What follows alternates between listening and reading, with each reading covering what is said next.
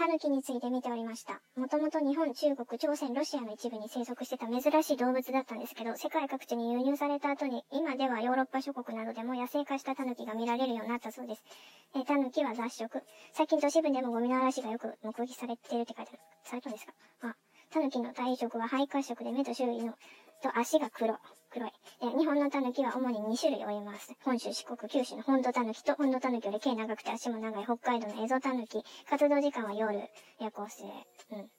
で、タヌキって死んだふりとか寝たふりとかすることがあるみたいです。私も動画でそういうやつ見たことあるけど、あれタヌキじゃなかったと思うんですけど。でも、彼らにとってはなんと、なんか、死んだふりとかそういう演技としての意味合いではなくて、そという、それというよりは、まあ、本能でやってるという感じなのかな。生存本能によって自分に危機が迫った時に反射的にああいう行動をやってるみたいです。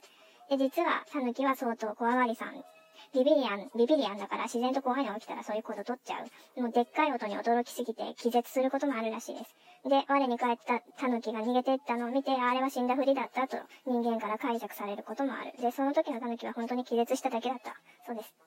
まあそう考えると可愛らしい動物かなとは思うんですけど。うん。で人間界ではタヌキでは縁起物、縁起物としても扱われています。焼き物好きさんはみんな知ってると思うんですけど、私の県ではタヌキの焼き物ではおなじみのしがらき焼きが有名です。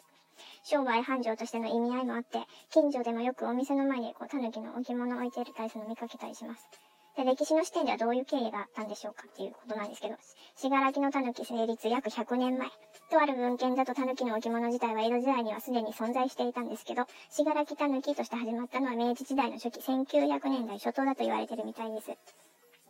焼き物に詳しい、えー、富松さんかな？富松純一さんによると、しがら焼きのタヌキは、えー、その時の状況に応じて様々な形態に変化を遂げてきたそうです。えー、しがらきタヌキは作品とあであると同時に売り物なんで、売るための工夫、例えばそれが全体としての、ま、用紙であったり、また製法であったり、で、さらに、え身につけているものの意味合いまでをも変えて、え適用してきました。しがらきたぬきは明治30年代、清水での修行中に陶芸家の藤原哲三さんがたぬきを制作し始めたことがきっかけでした。しがらきに移住した後にたぬき屋という焼き物専門店を開いて、で、今でも彼の三代目である藤原、これ和明さんか一明さんかどっちかだと思うんですけど、さんが、えっ、ー、と、継いでいる、伝統ある焼き物です。で次、しがらきたぬきの格好について、え、傘かぶって特に通帳を持ってって、あとデカすぎる金玉ぶら下げてる。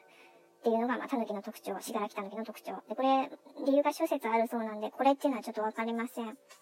まあ、何らかのストーリーがあって、で、それがタヌキの置物に置き換わったっていう、まあ、簡単な説明にしておきたいと思います。しがらきタヌキがタヌキの置物として定着するきっかけになったのは、京都の料亭一休庵にあった、えー、福徳、こうかな？福徳タヌキ、まあ、の用紙が有名になったことともあります。で、このタヌキが人気なって広がって、しがらきたぬきスタイルの置物が他でも作られるようになりました。あと1950年、昭和天皇が信楽に巡行された際、信楽焼では、信楽町では、藤原哲三さん作品の狸をこう並べてもてなした時の様子が新聞に載って、それが全国的にも知られるようになって売り出されるという流れになった。売り物として定着し始めたこのこの頃から、信楽焼が縁起物っていう意味合いが明確なものになったようです。狸の姿、形、表情の豊富なバリエーションには多様性が見られてて、現在でも信楽焼きの狸は、もう自身が売れるための変化を、進化をし続けている。そうです。あと宗教的視点での狸さん。これは神話の世界では、えっ、ー、と、他の自然事情や動物同様に、狸さんは神様扱いでした。ヤオロ、ヤオ、ヨーロズの神の一員だったと同時に中国から化けタヌキの伝説がこう加わりまして、人を困らせる化けタヌキのいたずら者としても見られるような不思議な生き物となっておる。あと映画でもタヌキさんおります。え平成タヌキ合戦ポンポコ。えー、今は亡き高畑勲監督の傑作です。高畑勲監督のタヌキさん、タヌキ映画は、ファンタジーでは解決できない皮肉や、あとネガティブ性を思わせるような極めて現実性を帯びた描写を通して実社会の現状を人々に伝えようとする意味が込められていたようです。最後の場面でポン吉がこう映画を見、映画を見てる観客さんに向けたメッセージがあったそうなんですけど、まあ、このように言ったそうです。えー、あの、テレビでなんか言うでしょう。開発が進んで、狐や狸が姿を消したって。あれやめてくれませんって。そりゃ確かに狐や狸は化けて姿を消せるのもいるけど、でも、ウサギやイタチはどうなんですか？自分で姿を消せますっていう。そういうセリフがあった。そのメッセージの意味は何なんだろうっていうことなんですが、まあ、どうなんだろう。社会の変化にこう適応、化けて適応できる世渡り上手の目立つような人にしか関心を向けなくて、本当に、ま、真面目で、純粋に頑張ってる弱者さんには、無関心な人間どもはもう、バルスですよ、みたいな。わかんない。遠回しになんか伝えたいことがあるんでしょうか。私自身、その、この見たはずの映画なんですけども、ほぼ今覚えてなくて、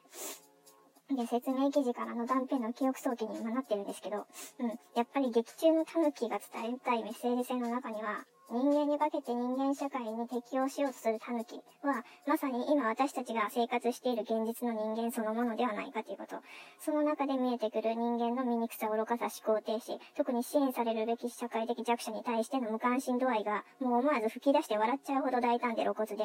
だからこそあくまでも最後には人間たちに、その気晴らしとしての幻影を見せるということで、えー、この皮肉めいたリアルの現実の実態をより観客に突き出したかったのかなっていう。でえそれが今作で知らせたかった多くのメッセージのの中の一つなのかもしれません。で作品カットされた部分があって、で、そこには実はこのような問いかけが含まれてたそうです。自然を大事にしようとか言ってる方にも問題があるんじゃないですか。世界はそんな単純な話ではない。人間は最も複雑なものを背負って生きてる。で、そこまで考えた作りだったっていうこと。で、うーんと、自然が大事とか、自然を取り戻せとか言っておけば世界が調和するような、そんな単純でな世界じゃないんですよっていう、そういう単純な話じゃないんだよって。でも、その部分がカットされちゃったので、片面のメッセージだけがむき出しになってしまったっていうことを悔やんでて、それを鈴木敏夫プロデューサーにぐち、ぐちぐち言ってたそうです。何がシンプルで何が複雑なのか。シンプルは複雑だし、複雑性の中にシンプルな一面隠れてるし、戦いの中心に大調和があるし、皮肉の中に真実の一点が隠れてることもあるし、まあ、難しいし簡単なんですね。タヌキは縁起物にはなるけど、化けタヌキもレ化けタヌキのレッテルも貼られてます。まあ、表裏一体ということなんですね。ナンバーパズルの組み替えを昨日やってて、なんかそれをひしひしと感じました。あの、直接的なアプローチではうまくいかないなっていうことを思い知っております。はい。ということでした。おやすみなさい。